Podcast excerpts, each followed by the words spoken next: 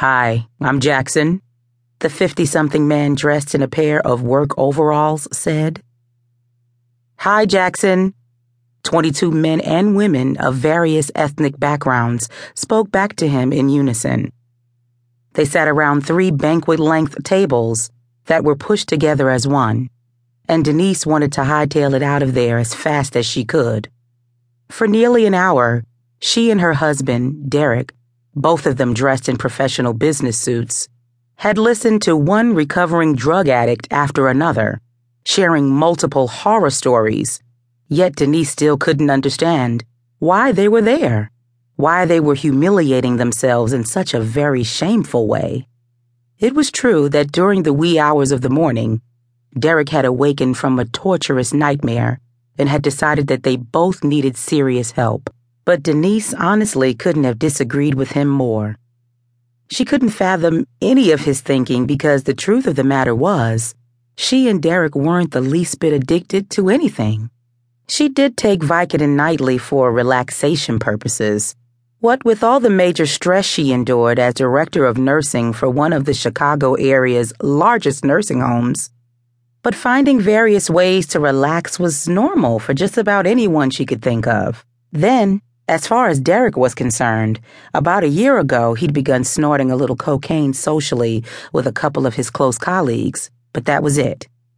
Of course, he hadn't actually planned on telling Denise about his newfound indulgence, but when she'd accidentally discovered a small plastic baggie in his blazer pocket of all places, filled with some white powdery substance, she confronted him. He'd apologized for hiding things from her and while she hadn't necessarily liked the idea of him using an illegal drug, she also couldn't deny that she'd always been curious about it herself. Her parents had raised her to be a good girl, and when she'd become a teenager, they'd kept her away from bad girl sorts of things, such as late night parties and the kind of friends who could do whatever they wanted when they wanted to. Her father had also forbade her to be friends with any child even her own cousins, who didn't live in a suitable neighborhood and didn't attend private school. He'd made it very clear that she wasn't to consort with riffraff of any kind unless their parents were of a certain class.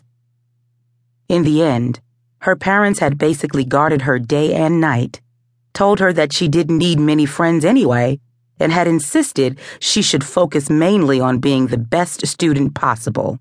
They'd also encouraged her to read her Bible daily and had kept her frequently involved in church activities.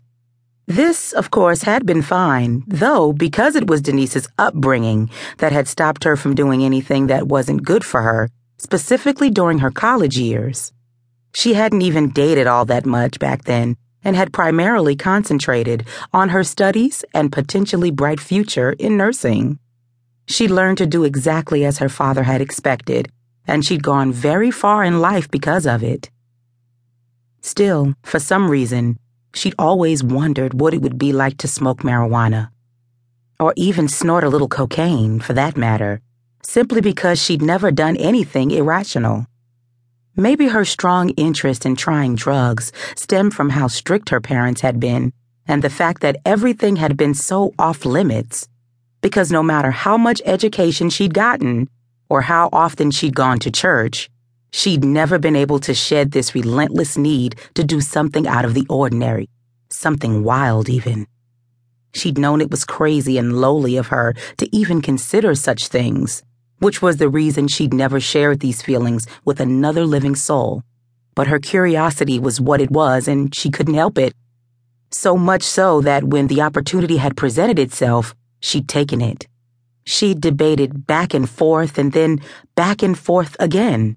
But three months ago, when she'd found herself home alone taking a much needed day off from work, she'd pulled out Derrek's stash from the tan metal box he kept it in. Even then, as she'd held it in her hand, she debated a while longer, but then she had finally poured a tiny line of cocaine onto one of her hand mirrors and snorted it with a straw she'd gotten from the kitchen.